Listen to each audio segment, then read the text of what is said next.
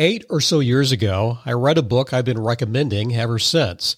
It's called Jumpstart Your Business Brain, which is listed on several top 100 business books of all time.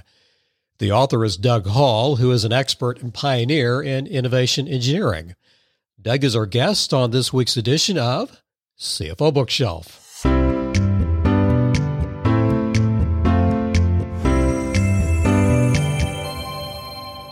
I'm Mark Gandy, and we're going to jump right into the conversation with Doug. Before we talk marketing, innovation, engineering, Eureka, and Leap ideas, I just had to ask Doug about his trip to the frigid North Pole. well, um, I had learned about this guy, Paul Schurke, up in northern Minnesota, who had done the, after Admiral Peary, the first unsupported trip. And it sounded, I went buck sledding with him. And this idea of Arctic going to the top of the earth, somewhere at midlife, I just decided it was a place I had to be. And of course, I had no business doing it. Um, but uh, it was phenomenal. The, the North Pole is called the horizontal Everest. Um, it, it's a bit whacked because you travel forever. And when you get there, it's no different than it has been all the time before that. Um, there's no barber pole there. There's no Bugs Bunny. It's just a sheaf, shifting sheet of ice that continues to move two or three miles uh, a day, which is hard to even understand how all of that ice can be moving. Um, but it is gloriously beautiful. The whites and the blues and the scene. It's a uh, it, it's a spectacular place to go. So, when are you going to do your Ernst Shackleton trip down to the South Pole?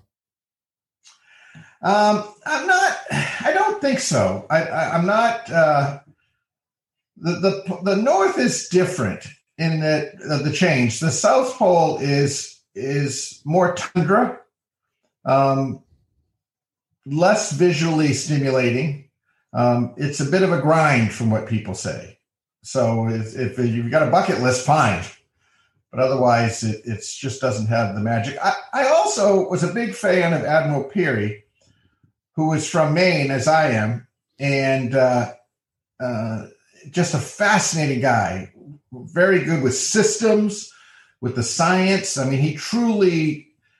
People that do explorations now with base camps and shuttles and that, oh, all of that to him. He's the guy who created all of those systems that we use today to to do adventures.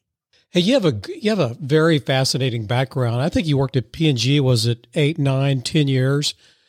So I know that was a formidable. I mean, you learned a lot during that time period. How, how important was that as you jumped, no pun intended, jump started uh, your consulting practice? P and G, and especially back then, which was some quite a t- time ago, um, taught fundamentals of business and taught a philosophy of how to look at business and how to manage, how to run things. Um, that is still within me and within my company. I mean, it, it's very, very similar. Those fundamentals that I learned back then uh, were critical to it. Um, and I'd say I probably learned those principles over the first five years as I moved up through the ranks, as they say. And then the second five years, when I led the invention team, is when I started pushing the edges. And I had a, basically a simple system, which was January 1st and July 1st. I would look up and say, was I smarter than I was six months before? And when I was, I stayed. And then one January I wasn't, so I left. It was that simple. And I basically, I, I retired from corporate life. Uh, my father would have said that I was unemployable anyways, and how the hell did you get 10 years out of him? But uh, uh, it was it was fundamental. I mean, they it's a phenomenal company with some deep values and roots that were um, invaluable, frankly. And then I want to learn, I want to hear more about Eureka Ranch. I just find that whole what you do there is fascinating. Now I've never never been a customer, never been a client, but tell us more about what is Eureka Ranch, what is it, why is it, who who's your typical client, and so on. So this this it, it's changing as you would expect after 40 Understood. years. Um, I mean, otherwise you wouldn't still be here. Um, the the flagship product is Eureka Inventing, which we're now on our eleventh version of, um, and which is basically just like the name Eureka with an exclamation point is how we spell it. it says uh, our specialty has always been those big ideas, those non-continuous leaps, those things that are patentable breakthroughs um, to either invent or reinvent an existing business, and that's been the, the, the flagship. We built systems to enable us to do that reliably, reproducibly. It's about science with some art, but a heavy amount of science in the methods to be more effective. Just like an athlete learns how to throw a football better by getting better fundamentals. We learned how to get better fundamentals, how to make it work.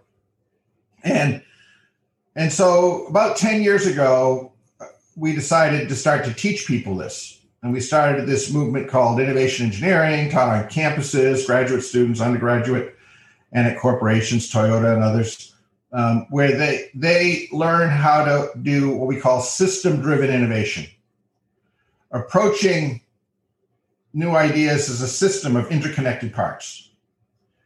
And that movement has grown, um, and like everybody, become very digital. And we have a remarkable learning system called Cycles to Mastery, which is actually pretty much, I think it's about the most effective online learning system that you could have. And so now we have a platform, uh, 104 courses, classes. Uh, you can get certification, you get college credit, you can get badges. And so one part of the company is inventing, and the other part is education, where we're teaching people systems for thinking smart, faster, and more innovatively. And the credibility for that education is the fact that we walk the talk and we actually do it. And unlike others who teach but don't practice, we actually do the work, actually do the stuff for people. Um, and that's what we do. It's all about big ideas and helping people get there. For the big Steve Blank fans out there, which I am, and the people who like the lean startup, Eric Ries, who, by the way, Steve Blank was his teacher. Uh, what would what would you say is the difference? If you, I'm, I'm sure you know you know a little bit about Steve Blank, sure. his work. What would you say is the difference between lean and innovation engineering? Data and math and research, quantitative, not qualitative, um, sales forecasting, um, making it actually get through the organization. Um, lean tends to be good for incremental changes. Um, ours is really about those things that disrupt multiple parts of the organization. You bring them along with you. Um, and as opposed to a startup, a misperception that people have is that it's about the big eureka. That innovation is about, you know, discovering this big idea and that that's going to make the difference in the world. The re- that's told by people who've never done it. The reality is 90% of what we teach in innovation engineering is not done in the define and discover phases, the startup phases. It's done in the development and delivery phases. That's where all the heavy lifting is. Okay. And if there's one thing, part of why I created innovation engineering is I got fed up with being the idea guy that they would come to get a big idea from, and then they'd screw it up. Not because they wanted to, but because their systems were so damn broken, they couldn't execute anything. They just couldn't do it. When you talk to people who've been in this business for a long time, of which I'm now one of those old ones, you find that the issue is not ideas. Freaking ideas are nothing. It's the development system. Right. What we don't need is a startup system. We need a better development system. We need a better system for taking the idea, juggling the trade offs, and optimizing for the whole to make it work. It's in the shipping and executing. This is so bad that when people get together to create ideas, if they don't believe in their ability to execute, they sub optimize their ideas doing much smaller ideas because they say, well, that's not being reasonable. That's not being reasonable. And so what they end up with is a small variation on a theme that doesn't matter and doesn't make a difference in the marketplace. I mean, big ideas make a meaningful difference. That uh, another way to think about it is: would a customer be willing to pay more money for your offering? If they won't, it's not an innovation. And this fundamental dynamic, this focus on the startup, is fine, but it doesn't solve the problem. The problem is making it real, taking it through the system and making it real. We know factually that when an idea goes into development and then it comes out of development, and we do a sales forecast on it when it goes in, its potential, and what it is after it's been developed, that the ideas lose half their value. I mean, it's the killing zone. So if you want bigger ideas, you got two options. Set your standards at the front, double what you need to get, or fix the freaking system. So that instead of compromising, we're optimizing. And and it's just a it's it's just a different thing. Executives love blaming the idea because they just say, you know, it, it they get to offload it. It's like during the 80s when they offloaded quality to a quality person and didn't take responsibility for it. When you offload it to somebody to just do the idea, and you say, well, we don't have any ideas. Well, no, that's not the problem. The problem is your system. As Deming said, 94% of the problem is the system, 6% is the worker. And it's the system of development that's broken. And we need to engage that culture so that instead of compromising, they find a way to make things happen. We've mentioned, you've mentioned innovation, engineering. Let's just get a definition for that term. Well, I mean, the words are very specifically chosen. Engineering is applied science. Okay. I have a degree in chemical engineering. A chemist studies molecules. A chemical engineer applies the learning of chemistry in, in production, in field. It's applied. Innovation engineering is about applied innovation. It's not theoretical creativity. It's not theoretical. It's applied. And, and it's done with a reliable and reproducible system, thus the term engineering. You mentioned Deming a few minutes ago. Deming has had a big influence on everything that you do it's it's it's part of the really the heart and mind of Eureka Ranch. What is that Deming influence? Well, and, and Deming is the basis for all of Lean, all of Six Sigma. Exactly. Yes. Um, of course, for those who don't know him, look him up. You'll, you'll be blown away. This is a guy probably has more impact on business than any human in the last hundred years, with regards to how things operate. Um, after Japan after World War II, negative net worth. He goes there and he transforms Japan. 80s, it's chaos. In the US, he helps save America. Um, some learned it well, some didn't. My dad happened to work with him when he first came back from Japan. Oh, he did. I first engaged in it. And so Deming is about approaching things as a system of interconnected parts, not a process. I mean, that's those are step by things, but a system is independent parts that work together to accomplish a common aim. And so the basis of our work is about systematizing, so to make it reliable and reproducible. If I go back to 1980, I was in a paper mill and they was just starting to come this in. I remember a guy working on the paper machine saying, you know, they think they can put a system on this, but they can't. I built this machine. I know this machine. You can't have computers running a machine like this? Well, it's the same thing now with innovation. People say, I have the gift. Well, that's fine, but your gift isn't working. We have a 95% failure rate. Okay. So I don't need your gift. I need something more reliable and reproducible. You know, for most companies, if they took all the money they spent on innovation and they went to Vegas and put it on a roulette wheel, they would have more money after that spin than they have now. That's scary. On average. It's chaotic. It's chaotic. And so I'm a great believer in systems. Instead of blaming the people, change the systems. The problem is, is most of our creativity training tends to come from the world of entrepreneurship, which I love entrepreneurship and creative, and I love the arts. I, am big fans. I'm, I'm not excluding those, But the problem is, is the people that ship aren't like that. They tend to be, it's like 75% left brain, logical, rational. So what you need is a system that can work for logical and rational people. And that's why innovation engineering, the name speaks to those people. CFOs who are notoriously not a big fan of innovation, and rightly so, because they get lied to by a bunch of marketing people and then not, they never hit the numbers. Okay.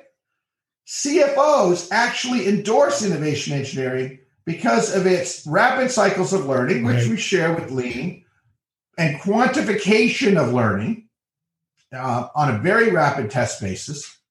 I mean, in one case with our, our whiskey company that we've got, I mean, we did 72 cycles in seven days. That's speed. Okay. But it's not because we were geniuses, just like the Indy pit crew can do it fast. We just had better systems. And it's the systems of innovation, the systems of research, the systems for patenting, the systems for design. Um, that's the thing that we need to learn, and that's what we teach. We've been talking about your book, Driving Eureka, which was published in 2018. There's one other concept I want to bring up. It's a it's a framework you have, smarter, core, leap. You want to jump in and explain what those three words mean? So when it comes to ideas, um, we'll have you know just working smarter things that you need to just do, which is just getting out of your way, which you should be able to do if your system's right, fast and easy to do those, and we tend to overwork them. Then you've got core ideas, which are incremental improvements and never-ending continuous improvement. That's key to making a business work. And then you've got the leap ideas. And the leap ideas are the transformational. They're the ones that change the trajectory of where you're going. When you do those, 85% of your portfolio should be on the core or incremental innovations because you got to feed the beast. You got to keep making it better. Yes. Competition yes. doesn't stop. You got to keep going. 15% should be on leap, the transformational. However, I should let you know that when it comes to the return that you're going to get, the amount of incremental money you will make, 50% will come from that 85% of core, and 50% will come from the 15% that are leap. The leap changes the economic model for you. That's the thing that's missing at most companies. That's what our specialty for 40 years has been is those disruptive ideas. The ones that truly set your company off to make more money. I do want to get into the book that's my favorite. And again, I think I mentioned to you earlier before we started, I read this book back in 2013, Jumpstart Your Business Brain. I love that book. And I'm hoping you've had a lot of people say, Doug, one of the best books I've ever read. I don't know if you meant it to be a marketing book, but to me, it is probably the number one, the best marketing book I've ever read. And I just want to hit the three points real quickly. I'm just going to mention the first one. I'm going to shut up. Then the second one but overt benefit, overt benefit. Just jump in and say anything you want to about overt benefit. Yeah. So, so first, let me just give you a little part because it's a book in two parts. Yes. And and it's people have been very kind. It's been selected among the hundred top business books of all time multiple times. Even now, at its age, it still makes that list, which is just uh, just incredibly nice of them. But there's two parts to it. One part of the book is how to create ideas. Right and where we deal with the fundamental principles of that. The other half is about how to then package those ideas up and to know where you're going. Basically, how to know it when you see it. And overt benefit is really about um, today we call it meaningful uniqueness. And it is that uniqueness, but that matters. I mean, you can be very unique and just plain weird. Dancing elephants are weird, there's not much value to them except I guess they're entertaining, but that's about it. But meaningful unique means it's a difference that matters. In fact, it matters so much that a customer is willing to pay more money for it. Um, and so that's fundamental to it. Real reason to believe. Real reason to believe.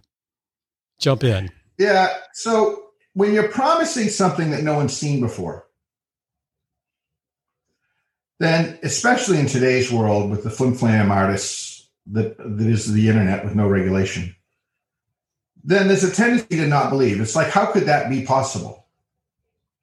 How could that even be possible? And so, real reason to believe is that you're going to deliver on the overt benefit. What's the well? How? Why should I believe that it's actually going to happen?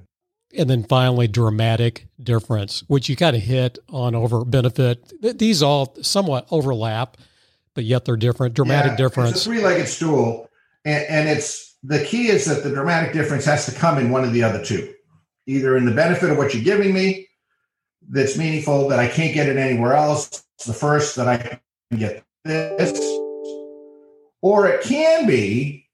Um, let me take the stereotypical ones. Um, wealth management, uh, beauty care products. I mean, they're going to promise you to look beautiful. They're going to promise you to get rich. Um, it's not a different benefit that you're promising, but the reason to believe that this time it will actually work has to be really dramatically different than what anybody else has done before. And these are not just obviously not shallow words. The other favorite part I liked about in this first part of the book is you talk about any business that can articulate in writing or audibly there is a percentage increase that they will perform much better. So, for example, if I can communicate my over benefit, I'm going to be percentage points much higher than the person who cannot clearly communicate their over benefits. So I don't want to give everything away, but in the book, you you have some data science that supports businesses who can yeah. articulate these the answers to these three questions, which I thought again is, was outstanding that you did that. Yeah, I mean the data the data is real clear, um, but it's not surprising. Confusion is not a strategy for getting customers to buy. And the more work it takes for them to figure out why they should care, the less likely they are to do it, especially online situation. I'll tell you, I think the problem people are having with online is when we do something in person, we can pick up nonverbal cues and we can adjust and adapt when the customer's confused. In an online world, our need for precision is much greater. Because if they get confused, they click out. And so your need to be absolutely clear what's in it for them and what are they getting and why they should believe is so fundamental in an online world that we have to be much more precise. And I think that when people do that, um, when they get that better precision, then the online works better. The other part of this, which is interesting, um, where we're going today. I just finished a, a, a big chapter for a Journal of Psychology, big encyclopedia, uh, um, and I wrote the first chapter ever for this psychology uh, journal on innovation and product development.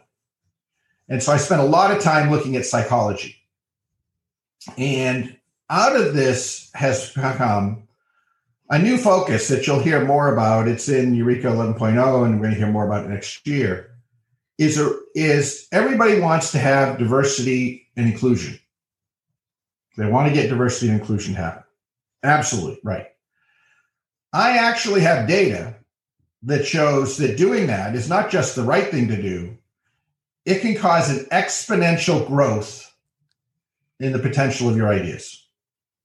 It's not additive, it's not multiplicative, it's exponential, the power of diversity. And so, what we're doing today is we are building classes that are focused around tapping into the minds that we have in our organizations. We don't do a great job bringing all of that in. And that's why ideas at the front, they then hand it to the factory, and the factory says, What the hell are you doing? I can't do that. And so, how can we get more of these people together to make this work and leverage this diversity in a productive way, not a destructive way, and and to make that happen? And I think where you're going to see things moving to, it's not singing "We Are the World" and everybody loves each other. I'm not talking about that. But what I'm talking about is training all of those different thinking styles so that we can capture the wisdom of them as we go through the process so that we're working smarter, faster, and more creatively because we're working together instead of against. And in a culture where stupid has taken over, and I'm not, I'll take everybody's sides on this one. This is where I think the next big movement's going to happen. It's going to be in leveraging the brain power of all of the people that we've got. Because we have fewer people, we got to get more from them. And so our latest courses and our programs that we're doing are all being built around this diversity, inclusion, and making more money. And those almost sound like they should be contradictions. They're not. And the data is absolutely clear. The more you leverage diversity, the more likely you are to be massively successful when we talk to, or when I talk to CEOs, CFOs, business leaders, business managers, what book should I recommend to them first? I usually start with Jumpstart Your Business Brain first, but of the three Jumpstart books, or it can be one of your other books, which do they start with first? Um, I, I would start with Driving Eureka. Driving Eureka, um, the latest one, which, by the way, is a the latest one really encapsulates and puts together the the concept of system thinking is in all of my books. It is. I mean, even the North Pole book has it in it and, and it talks about it. But it really developed as we built the innovation engineering platform out into a cohesive embodiment. And so I would start with with driving Eureka because that really, especially for a CEO, I mean, it gives them a sense of it's speaking to their role in the process. Now, if you're a practitioner, and I'm not saying that CEOs shouldn't be creating ideas, they should be, but let's just put that aside. If you're somebody that's running a team, then some of the others, for whether it's creative methods or research methods or facts um, from Marketing Brain, uh, are useful. But the starting place, especially for leaders, would be the Driving Eureka book.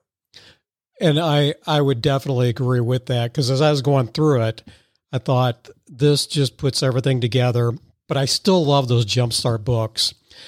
And the, you you said something about systems thinking, and I want to go back to that. You said one of your books, Jumpstart, I think it was Jumpstart Your Business Brain, is one of the top 100 books on a lot of different book lists. There's another top 100 book.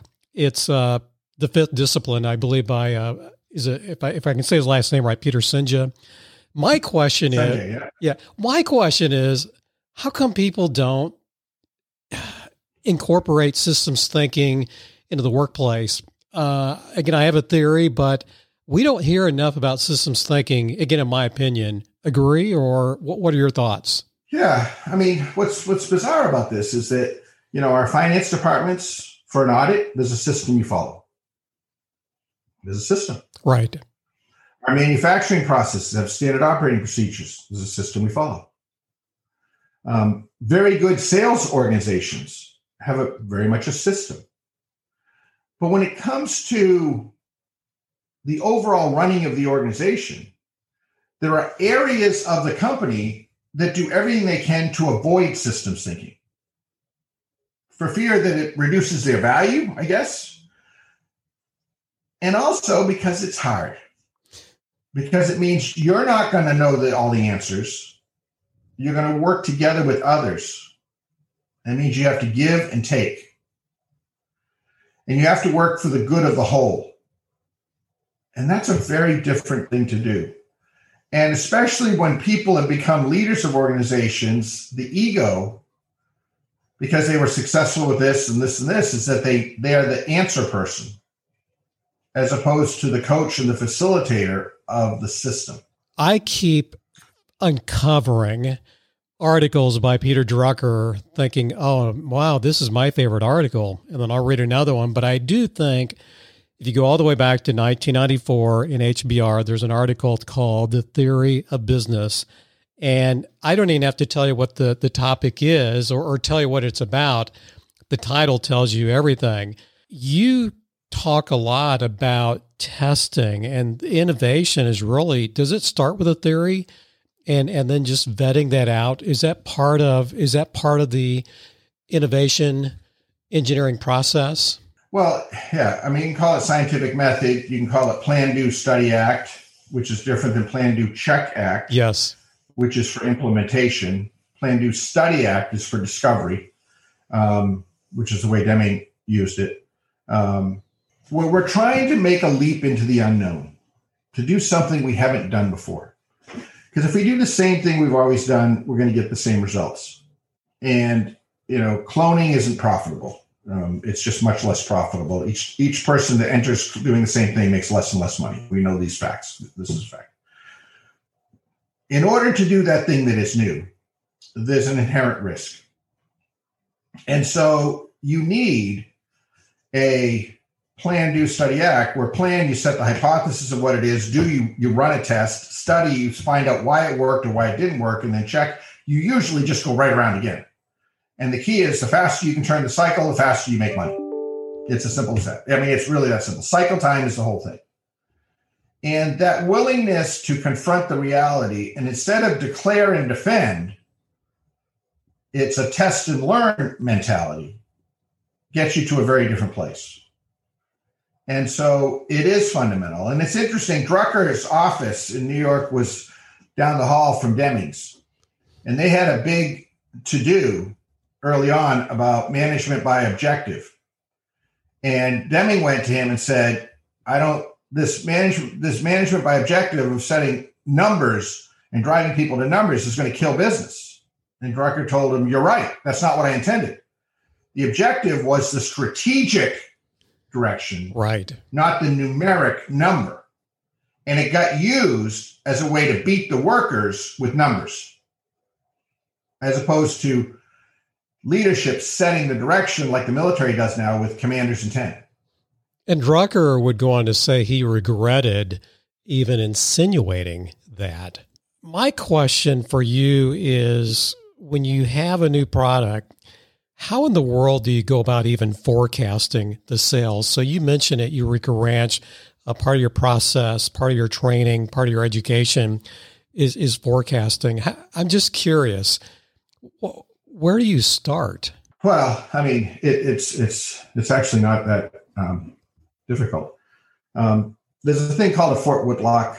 It's the academically validated, industry validated forecasting trial and repeat model. That's the most fundamental model there is. Um, and so people can look up Fourt Woodlock and you'll see what it is. And it works in all industries, business to business, consumer. And it takes the number of population, the trial rate, the distribution, repeats, additional repeats per repeater, and it's just very methodical. And then the, the thing that's a little piece to it is the power of word of mouth, which you have to be able to put in, which we validated a model for doing that. So, so I've got a model that forecasts it, and it is the one. There is no second one, by the way. It is the one. It is the one, especially for selling services or products.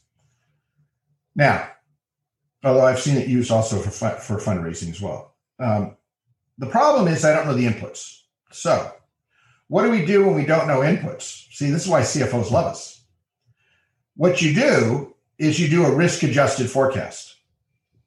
Instead of doing a point number, or the way most some numbnuts do it, they pick the number they need and they say that's the number. There's no basis for how that number is going to happen. It's just a made up number. And so what you do is, is you look at each one of those inputs that you need, whether it's trial, awareness, repeats, pricing, whatever it is.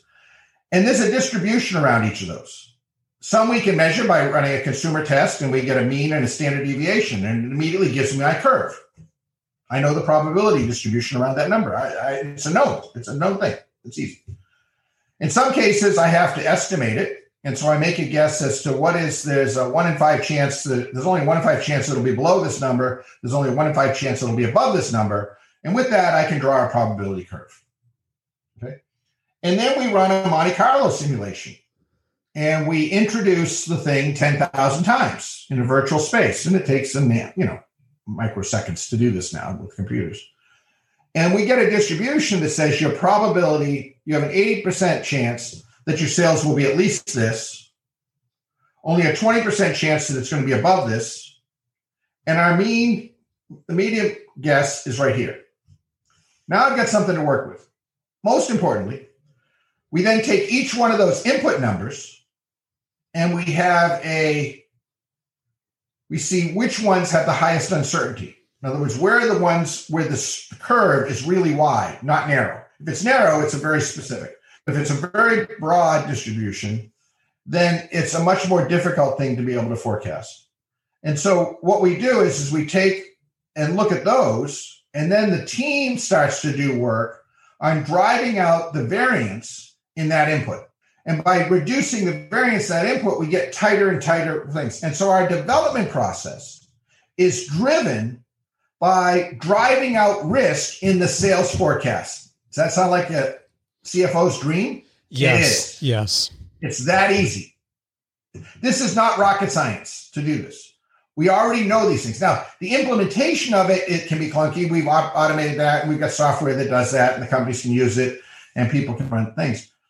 But this is all doable. There's, there's absolutely no reason to not do this. What is what is the role? We've been talking about CFOs. What is the role for financial leaders in this entire innovation process? Do they, do they have a voice at the table? Uh, do they, what what what value can they bring to this process? You know, the CFO role, especially as accountings become more automated and there's more things like that, the, the great ones are becoming much more part of the business situation. And that sales forecasting system and having integrity in it and moving from the role of being the judge and jury, taking pot shots at numbers, but being part of the process. So to teach people how to make smarter financial decisions and that are driving the variance that are in those numbers, um, it's invaluable. I mean, I've got a, we have a spin-off company, a whiskey company that, that we run. And I got to tell you, the math, without the math, I can't have a company. That's you know? that's interesting to hear. Fundamental to everything that we do. I mean, when I get off here, I'm going back into some more math we're looking at for a new thing that we're doing next year.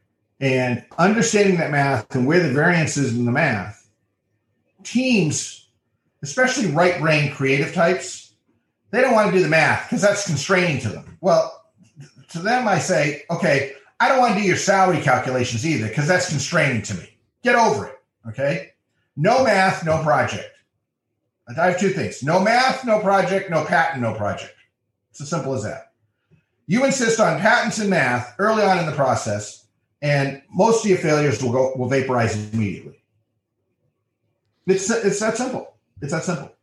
And so it's it's important for finance people to get engaged in this, to learn and do this, because the roles of that monkey in the middle that keeps the parts going away, they've been abdicated and there's nobody there to do it. And to me, the math is the best way to do it. I want to do another plug for Eureka Ranch.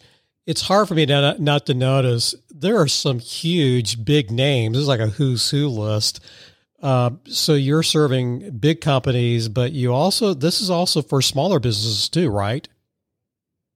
Well, that's the power of the internet. Is it's made it possible for us to put together trainings and and courses and classes and winning ways and different things that we can do. Um, and so we've got thousands upon thousands of small and mid-sized businesses that that that um, that use the stuff. The courses are amazing. You can take them online. Um, you know, of course, in-person classes are all gone today. Um, you know, one day in the future we'll be back to doing those. But it is um, it's uh, yeah, you can do it. I mean, you can you can do it. And the companies, yes, we worked with a lot of companies. Um, that just means I'm old and I've been around a long time. So that's you're young, Doug. You're young, young at heart too. I want to wrap this up. Uh, who are some of your favorite influencers? I mean, God, I'm we're not recording the the video, but you got a, a gazillion books behind you. But I'm I'm curious. Who are some of your favorite influencers? Depends on which dimension you're talking about. Um, we can say business, or we can say whiskey. um, the spirit. Well, in, in the business in the business world, it, I mean, it's it um, the, the, rock foundation of everything that I do is Deming. And mm-hmm. you read out of the crisis, and you read Deming's book, and it's like you're reading it today. Substitute in it lack of innovation for quality issues, and you you know you, you, get it. I mean, it's it's just amazing. It is amazing how good that is. So Deming would absolutely be the first of, of the first. The second would be Dr. Benjamin Franklin.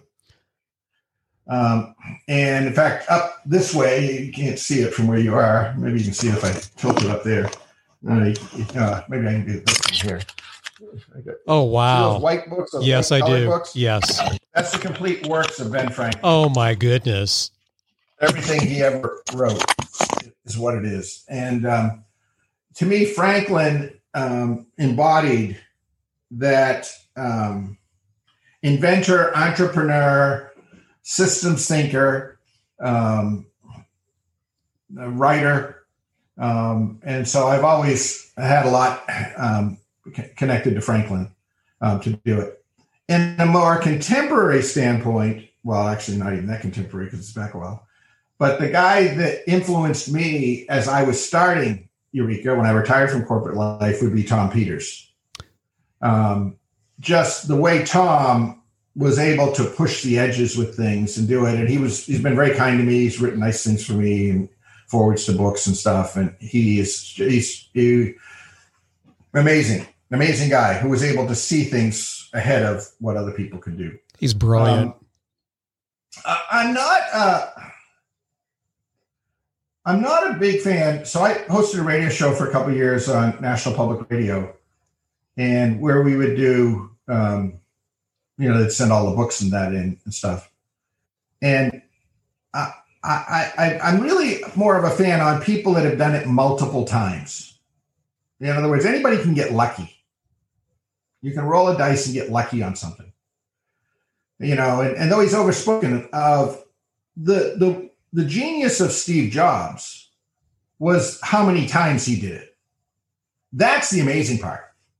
Is that he didn't just get lucky once he he wandered in the wilderness and did it again, again, and again. And um, and so those that have stood the test of time, I am more of a fan of than sort of short term. Maybe it's I've seen so many come and go. I've seen so many fads come and go when it comes to innovation and creativity and ideas. Um, and don't know the art, they don't know the science of it. Um, they're not common with the literature. That pop culture icons as opposed to you know people that have d- done the good battle and uh, survived and thrived.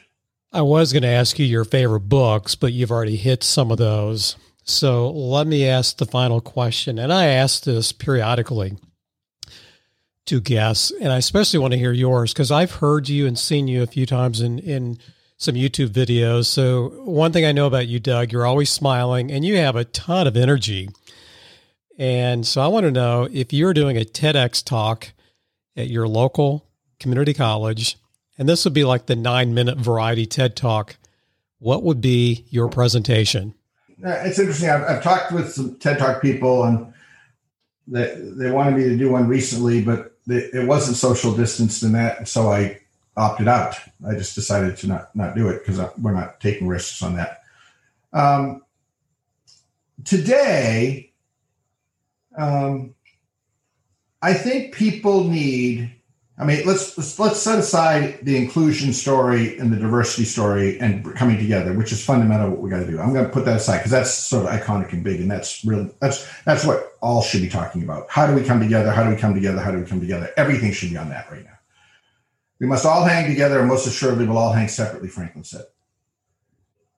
But pulling that back, our whiskey business um, where we make whiskey. And in fact, around the country, you can get one of our products. It's called Noble Oak. Um, it's a bourbon, a double oak bourbon, the Sherry Oak Staves, and it's done in partnership with Edrington that makes the Macallan. And we've got it all around the country, and we manufacture it here, right here on site. Um, the whiskey business would be what I would talk about, and I wouldn't talk about it specifically for you know, to learn that we make amazing whiskeys. But the whiskey business shows people how to reinvent a business model and what a truly leap idea is. Because I think many times people don't know what a leap idea is. We do a process called woodcraft finishing where we take young spirit and make it world class quality. I mean, literally some of the top products in the world. But instead of just making it to make whiskey, we use this to create custom whiskey where everybody can have their own whiskey, returning to our roots of 1800s when everybody would have their own whiskey. And so we're able to do custom whiskey at a reasonable price. And just the whole concept of taking a staid industry like whiskey, where you say, well, you can't do this, you can't do this, government rules, regulations that are ridiculous, and showing people how you can do that, showing them the journey of how we reinvented and do it.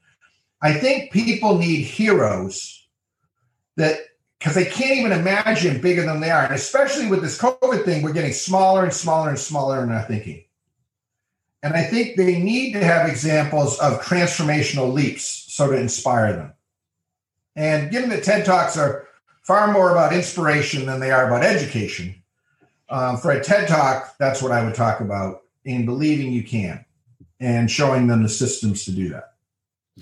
Doug, thank you very much. In our show notes, we'll have We'll have links to Eureka Ranch, to all of your books. And again, I appreciate the time and thank you for having such an influence, uh, even in my uh, consulting career. It means a lot. Well, Mark, you're very you're very welcome, and it is always wonderful to hear. I mean, of you spend a lot of time writing these books, and and I've, I have a co-author on a couple. We're just dear dear friends, and we've had a lot of fun together doing it. David Record, but the recent ones, recent years, I've tended to write myself, but uh, all myself, but um, the, it is a long journey to do it. And so when you hear from people that it made a difference, it's what makes it all worthwhile. So. And we'll call that a wrap with Doug Hall. Doug, thank you very, very much. And thank you for your books. Again, the three books we recommended were Driving Eureka, Jumpstart Your Business Brain, Jumpstart Your Marketing Brain. And I'm going to be checking out his book about his trip to the North Pole We'll have that in the show notes. And also to learn more about Doug's work, along with innovation engineering, check out eurekaranch.com. For Bruce Reed, who is on assignment this week, I'm Mark Gandy. Thank you for listening to CFO Bookshelf.